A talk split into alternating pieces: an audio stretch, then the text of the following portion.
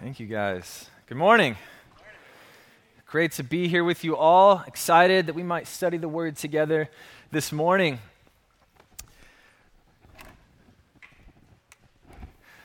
Well, lately, I have been listening to a lot of podcasts on the internet. The internet can be a terrible place and a wonderful place at the same time. And I've seen that with podcasts lately. I've really loved podcasts. And my favorite podcast lately has been about American military history, mostly focusing on the American Revolution. I know that's interesting. I know that you're all enthralled with that like I am. But it really has. It's been interesting to me. This has worn on Raelynn, my wife, though, over the past little while. It's mostly worn on her because this has resulted in me learning little bits of trivia that I share every single day with her.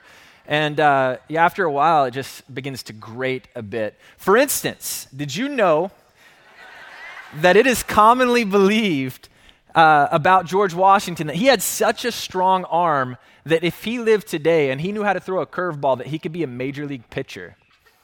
Or did you know that Maine was largely unmapped during the American Revolution? I think that's really interesting. Or, I'll stop there. One of the things that I've learned as I've listened to this podcast, though, about the American Revolution is a lot of the Revolutionary War was American soldiers and British soldiers sitting around doing nothing, waiting for commands, waiting for instruction, waiting for somebody to tell them what to do. This was particularly true of one man named Thomas Gage. Thomas Gage was the military governor of Massachusetts leading up to the Revolutionary War. He was in Boston, and so he was in the area of Boston, and part of his job was to do his absolute best to control the Americans in the area. And he had a terribly difficult time doing this. The Americans sabotaged him every chance they could get. They spied on him and gave out his plans freely. They harassed him all the time and just generally made his life extremely difficult. It got to the point where he began to despair. He was so frustrated constantly, and he was so worried that he developed significant anxiety to the point where it was said that he was almost always bordering on a panic attack. And so with this being the context, it was written of Thomas Gage that more than anything, what Thomas Gage needed, more than anything, was orders from home telling him what to do. I find that so interesting that more than anything, so including troops, including resources, anything that you can imagine, what he needed more than anything was orders from home telling him what to do. Well, we find ourselves in a very similar situation to Thomas Gage this morning. We are in need of instructions. We need to be directed in how to live out this alien life, this Christian life. How do we move forward? Tell us how are we to go, left or right or straight. We need instruction. But our situation is very much unlike Gage's in that our King, the King of Kings, has graciously spoken. He has instructed. He has given us his orders, his commands. He has spoke. And so today, as we continue our study of 1 Peter, we are going to see that the King has spoken. He has revealed himself to us. He has revealed his will, his desire for us. And we'll see that especially as it relates to suffering this morning. And so what we'll really see is what? We'll see the content of the King's instruction. Peter is going to instruct us in how we are to respond to suffering, how we're to engage with suffering. And so that's going to be the main content of our time spent this morning. We're going to be considering the what. But then we'll have three smaller points answering the question why. Why? So if you would, turn with me to 1 Peter chapter 4, and we'll see what our instruction is. 1 Peter chapter 4.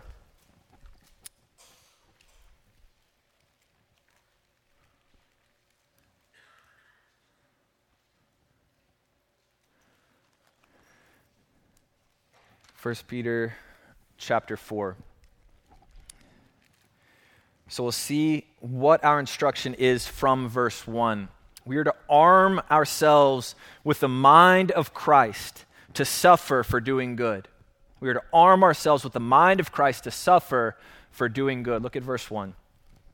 Since therefore Christ suffered in the flesh, arm yourselves with the same way of thinking. Since therefore Christ suffered in the flesh, arm yourselves with the same way of thinking.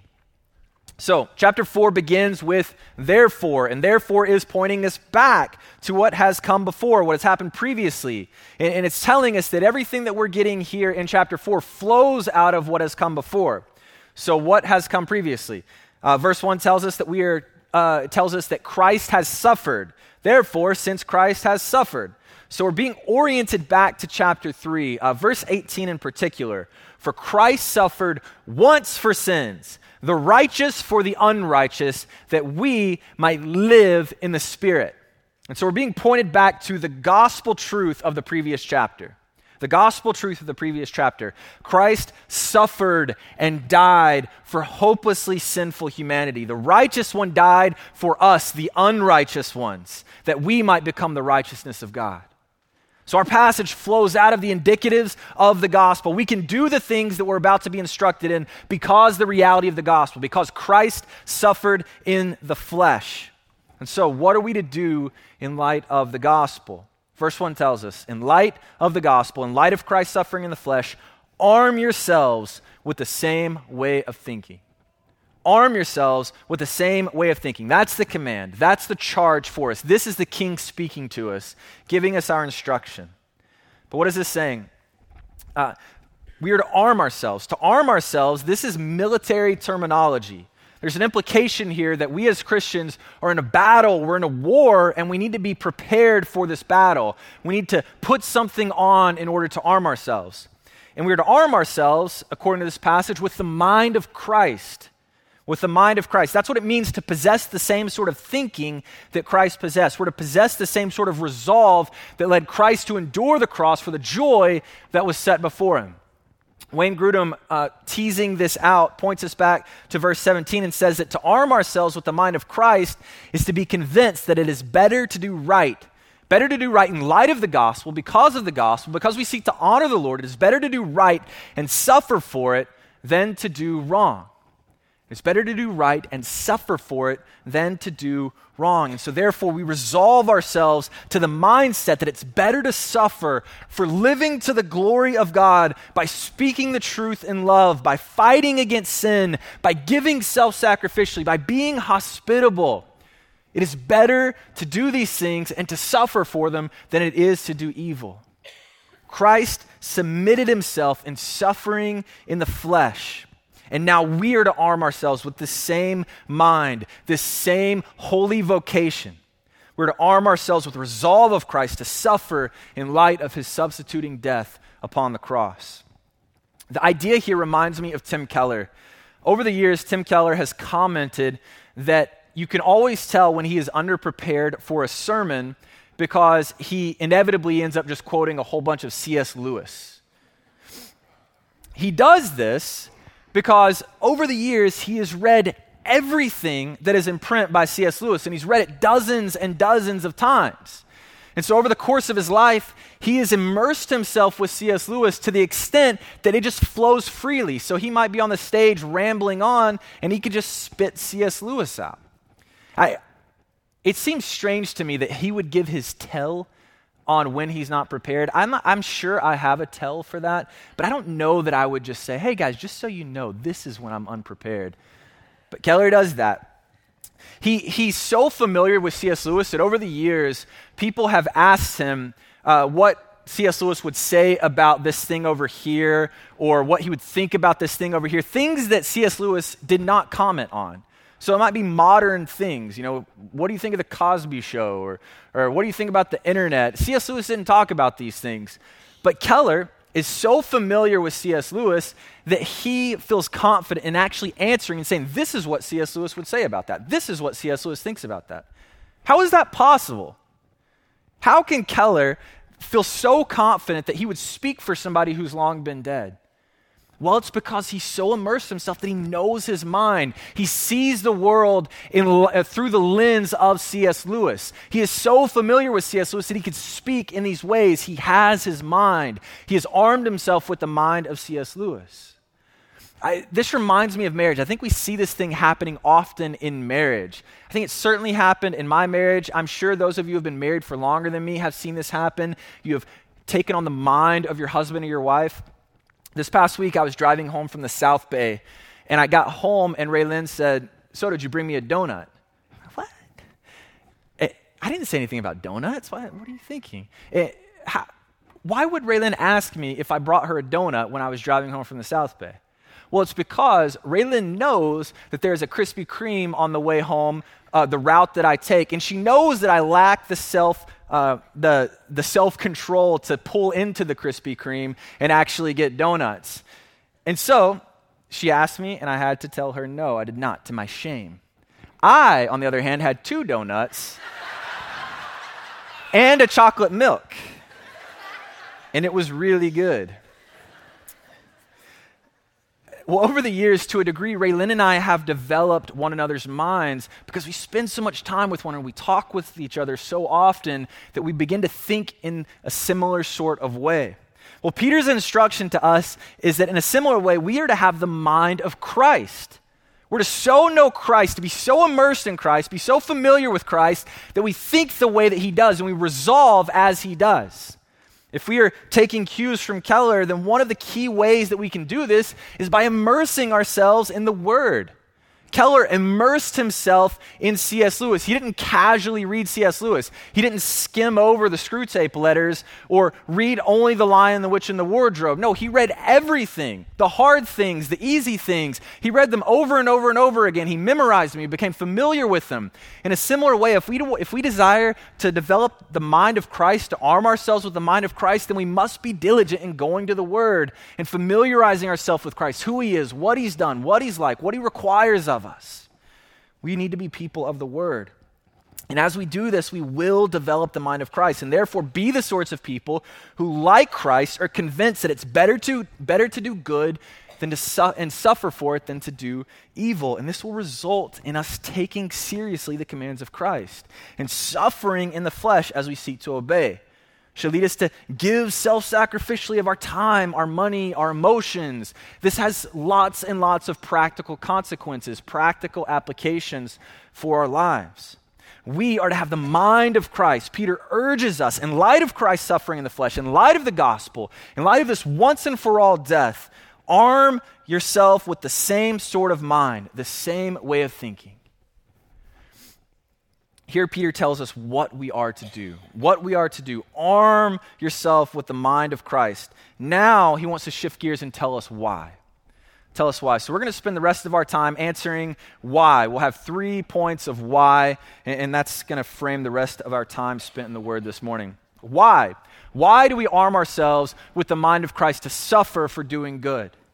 First, we arm ourselves for this is a way to kill sin. I think we see this in verses 1 and 2. Since, therefore, Christ suffered in the flesh, arm yourselves with the same way of thinking. For whoever has suffered in the flesh has ceased from sin, so as to live the rest of the time in the flesh, no longer for human passions, but for the will of God. So as we continue here in chapter 4, we begin to see the why of this opening phrase. Why do we arm ourselves with the resolve of Christ to suffer for doing good? Because to suffer in the flesh is to cease from sin. It's to cease from sin. Peter isn't here saying that if you suffer in the flesh, you'll be perfect. Instead, he's telling us that suffering for doing good, even though it might mean physical or emotional pain, even though it will be tough, it will be difficult, to suffer in this way is a means of grace in the Christian's life. God kills sin through suffering in this way. Verse 2 says that Christians are to live out their lives not for the desires of the flesh, but for the will of God. And this can progressively happen more and more due to us arming ourselves with the mind of Christ and engaging in the battle faithfully. We will die to sin and live to Christ. And so these verses tell us that to say, I will suffer in light of the gospel, even though it's hard, even though it's difficult, is to make a clean break with sin. In other words, it's to say, I value the reproach of Christ over and against the wealth and treasures of Egypt or anything else. This can only be done through the work of the Spirit. This is a Spirit-wrought sort of thing. And when this happens, there's a morally strengthening effect on the believer. We are strengthened in our heart. We are strengthened to obey and honor Christ. And so when this happens, we can actually be people who gain a clearer perspective on the world. We can see sin for what it is. We can see it as leading to death, as leading to slavery, bondage. And we can see Christ more clearly as him who is all satisfying, where fullness of joy is, our glorious Savior and Lord, and we will desire to actually worship him and follow him in his ways. We are able, you can see, I think, how this would probably have a cyclical effect on a believer's life, or on the believer's life.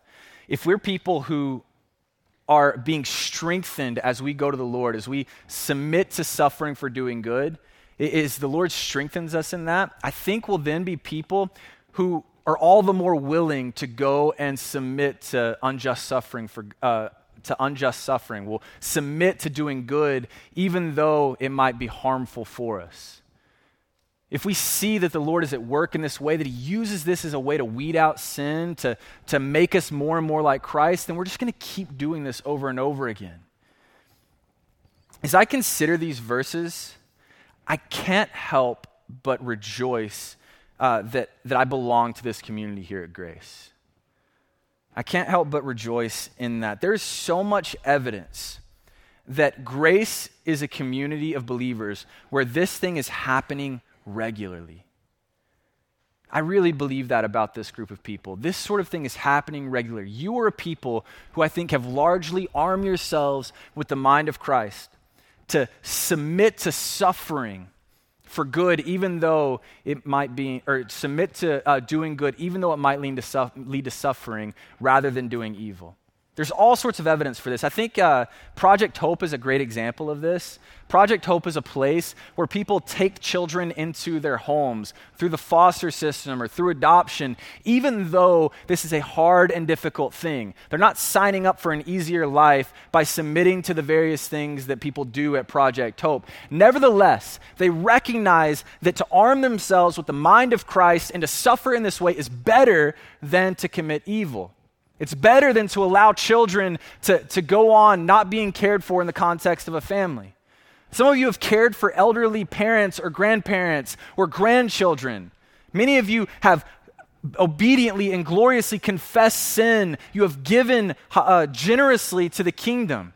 You have done things that require an amount of suffering, and in the midst of this, you have been strengthened. You've grown in your faith. So many of you could stand and testify to the glorious reality that God has worked in strengthening you through suffering, this sort of suffering. And so, to you who have armed yourself with the mind of Christ in this way, I would say, continue, excel still more. We can certainly grow in this. Even though I think this is something that largely characterizes this body, we can continue to grow. There's room to grow. And if you're a person who this doesn't characterize, if this is not talking about you, then I would so urge you to talk to the people around you. Learn the stories of Grace. I've been so blessed to hear enough stories over the course of time that I know that there are countless testimonies amongst you where we can be affirmed and encouraged in these things. We can really truly realize that God's word is true here and that it is truly better to suffer for doing good than to submit to evil. And so talk with one another, share testimonies, be encouraged, be built up. And so as you are inevitably tasked with the choice to suffer for doing good or to do evil, choose the good. Choose the good. Choose to arm yourselves with the resolve of Christ. For in doing so, you are saying that Christ is better than sin and you will be strengthened. So why do we arm ourselves with the resolve of Christ to suffer for doing good? Because by suffering in this way, we put sin to death. We make a clean break with sin and we live to Christ. And so this point becomes especially important and helpful as we move on to the next why, our next point.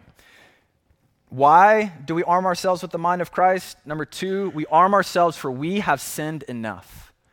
We arm ourselves in this way for we have sinned enough. We see this in verse 3. For the time that is past suffices for doing what the Gentiles want to do. Living in sensuality, passions, drunkenness, orgies, drinking parties, and lawless idolatry. So here we see why our previous point is so important. Why must we die to sin? Why is arming ourselves so important? Because we have already sinned enough. The time is past, suffices for doing what the Gentiles do. Gentiles here does not refer to non-Jewish folk. It's referring to non-Christians, those who have not believed in Jesus, who have not been saved by grace through faith. And what characterizes these Gentiles or these non-Christians? Living in sensuality, passions, drunkenness, orgies, drinking parties, lawless idolatry. Sin characterizes these peoples. A lack of faith characterizes these people. But we are not Gentiles if we are in Christ. If we go back to verse 1, we see that we are those who are living out of the once-for-all sacrifice of Christ upon the cross. And what does this mean practically? It means that we are to live out the remaining days of our lives for God's will. In other words, we have lived sufficiently sinful lives. Whether you have sinned in every single way that is listed in verse 3, or if the worst sin that you've ever committed is a white lie, you have sufficiently sinned.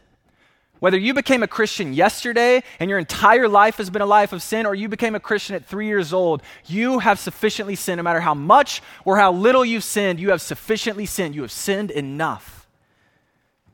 I find this truth incredibly encouraging and comforting for me, because I am like many of you in that I've certainly sinned. I'm a wretched sinner in desperate need of God's grace, but I'm not one of those people who did all the major sins in my life. I don't have a crazy testimony. And so I can sometimes, having not gone there, I can be tempted with that grass is greener mentality and see the appeal of living according to the flesh. But then passages like this come along, and they're so encouraging in serving me. Our passage tells us that what so many who have lived sinful, egregiously sinful lives, what they already know, no matter how much or how little you've sinned, it is enough. We do not need an exciting personal testimony in order to know this, because Christ is testifying to us in his word. We have the sure word of God that tells us that no matter how little or how much you've sinned, it is enough. There's nothing that needs to be added. We are sufficiently sinful. And so arm yourselves with the mind of Christ, the resolve of Christ to suffer for doing good, for the time of sinning is past, and we are to live to Christ. We're going to gather together tonight for baptism, and what we're going to see is that to be in Christ is to be buried with Christ in baptism and raised to walk in newness of life. We are not those who live in our old ways that we have died to. No, we have been raised, and now we walk according to the Spirit. Our last why, our third why, arm yourselves for you will be mocked. Arm yourselves, for as Christians we will be mocked. We see this in verses 4-6. With respect to this, they are surprised when you do not join them in the same flood of debauchery, and they malign you, but they will give an account to him who is ready to judge the living and the dead. For this is why the gospel is preached even to those who are dead, that though judged in the flesh the way people are, they might live in the Spirit the way God does. So here once again, we see the result of our break with sin due to arming ourselves with the mind of Christ. When we break with sin, or we put sin to death, this leads to others being surprised, and they malign us. For Peter's readers, the list of sins in verse 3, these were common sins. This was what Romans did, and so you did what Romans did. This flood of debauchery would have been normal and good to the average person who lived during this time. And so to break from these societal and normal sins would have been surprising. It would have been somewhat shocking, and often what would also come with it is scorn, malice, slander, mockery, and on it goes. I had a friend who here recently, it came up in a conversation with a coworker of his that he didn't watch Game of Thrones. And the reason he didn't watch Game of Thrones, the TV show, is because He desired to honor the Lord with his eyes and with his heart and what he brought into his mind and his heart. He didn't want to intake something like Game of Thrones. He sought to honor the Lord with his entertainment intake. And this coworker was just baffled by this. How could a young man not watch this thing that everybody in our culture loves, this TV show? That just didn't make sense. It didn't compute for this coworker. The coworker was even more surprised to find out that my friend doesn't even own a TV for the very same reasons. He seeks to honor the Lord, so he doesn't even have a TV in his house. It's not to say that you can't have a TV. I have a TV. But the point is that he desires to honor the Lord with the way he intakes entertainment, with how he uses his time, with how he uses his eyes. And this is baffling. To many in our world, the idea that we would not watch the most popular TV show that's out there, or that we wouldn't even own a TV because we desire to use our time in a way that honors the Lord, just doesn't make sense. It's confusing. It invites all sorts of, what in the world are you thinking? We know that feeling, right? It's the same sort of feeling when people ask us, why in the world would we not live with the person that we want to marry beforehand to check out the compatibility? There's so many different things that we do as Christians that seems strange to an outside world, and it invites mockery or slander. At best, it invites mockery, a playful mockery. You guys are so weird. But this can often invite outright disdain. For instance, any who stands upon the truth of Scripture and says that the practice of homosexuality is a sin risks being labeled a hateful bigot. Any who labels abortion as wrong and murderous is labeled a woman hater. Anybody who says that racism is a sin and needs to be repented of runs the risk of being labeled a liberal. The list goes on and on and on. There are times in this Christian world where we draw lines in the sand and we say, we are to live to Christ, and we will graciously but lovingly speak the truth. And the world at large does not like this. And so it often invites a maligning, a slander, mockery. The reality is that no matter how gracious and how loving we desire to be, no matter how carefully we present our views, there's a world out there that will just simply not accept them. As Christians, we will be mocked to some degree. And so Peter desires to prepare us for this. He desires to prepare us. We are to be steadfast in arming ourselves with the mind of Christ, for we will be maligned. This judgment is natural for the Christian to endure, but this judgment is not the final word.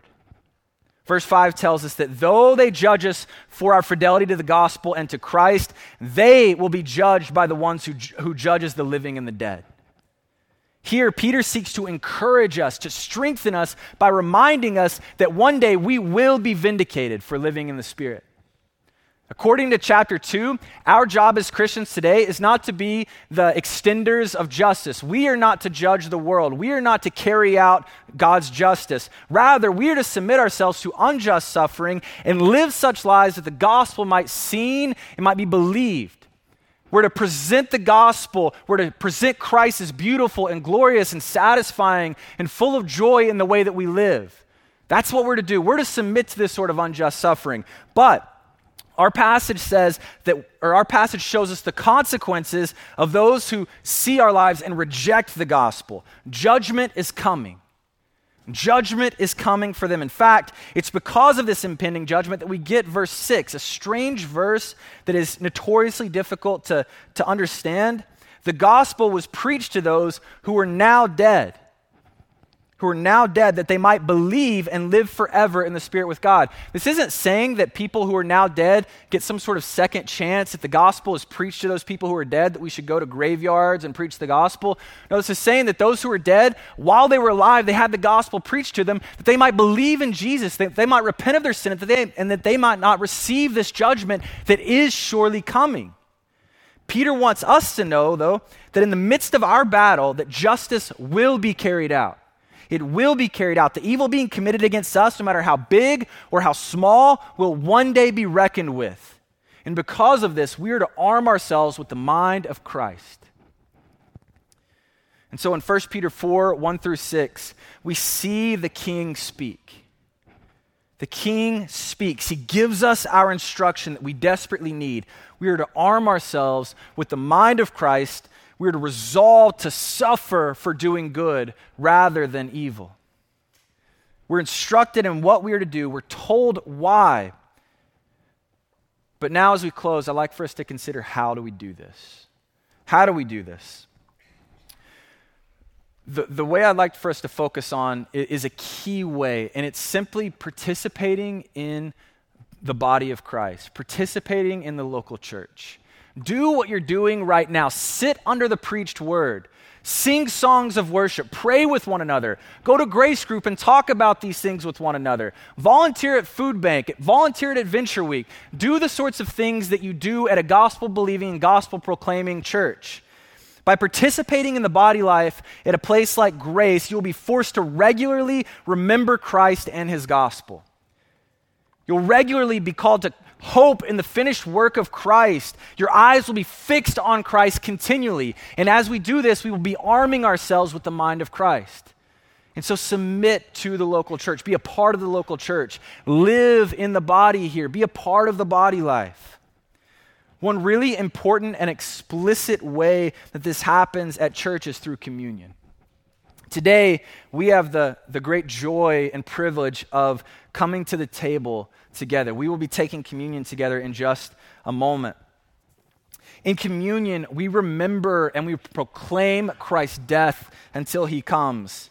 And this is especially important this morning as we consider our passage, as we consider verse 5. Verse 5 tells us that judgment is coming. There will be a day where we will stand before the one who judges the living and the dead, the one who judges justly. And this is a sobering reality. Justice will one day be served. And we have to recognize as Christians that we are deserving of this judgment. We may not have committed every sin that's listed in verse 3, but this is surely representative of us. We are desperately in need of a Savior. We deserve judgment, but Christ stood in our place. Christ experienced the judgment of God that we might experience the peace of God. Christ suffered once for all, the righteous for us, the unrighteous. And so in communion, we remember this and we proclaim it, and in this, we arm ourselves with the mind of Christ. One really important note, though, before we approach the table, is that this is a meal for believers. This is a meal for believers. And so this morning, if you are here visiting and you do not know Christ, then I want to warn you that this is a meal for believers. The scriptures say to eat of the bread and drink of the cup and to not know Christ is to drink condemnation upon yourself. And so please recognize that this is a meal for believers, and so we'd ask that rather than coming and taking of the cup and the bread, that you would use this as a time to consider what you've heard this morning, to consider the gospel. The reality is that we are in desperate need of a Savior, every single one of us. Judgment is coming. And so I urge you, please consider Christ. Recognize your sin and recognize you have a great Savior in Jesus. Believe in him today. I can think of nothing better than for you to believe in Jesus and for your very first public act of faith to come and take communion with the rest of us here this morning. And so take some time. This isn't going to be a 2-minute deal. Take some time, consider, pray, and see what the Spirit might be doing in your heart. For everybody else, I want to urge you to just take a moment, consider the things that we've heard today, consider Christ, the one whose eyes we are fixing our eyes upon. Consider arming yourself with the mind of Christ, and then when you're ready, you can come and take communion. I want to invite the servers to go ahead and come forward. They're going to grab the bread and the cup and be stationed at various places throughout the room. We'll have a station on my far right for anybody who has food allergies. So if you have food allergies, you might head over to that side of the room. If you would, come when you're ready, and our servers will, you could tear a piece of bread off, and our servers will say, Christ's body given for you, and then dip it in the cup, Christ's blood shed for you. And so this will be how we'll spend the last 10 minutes or so of our time. Let's pray.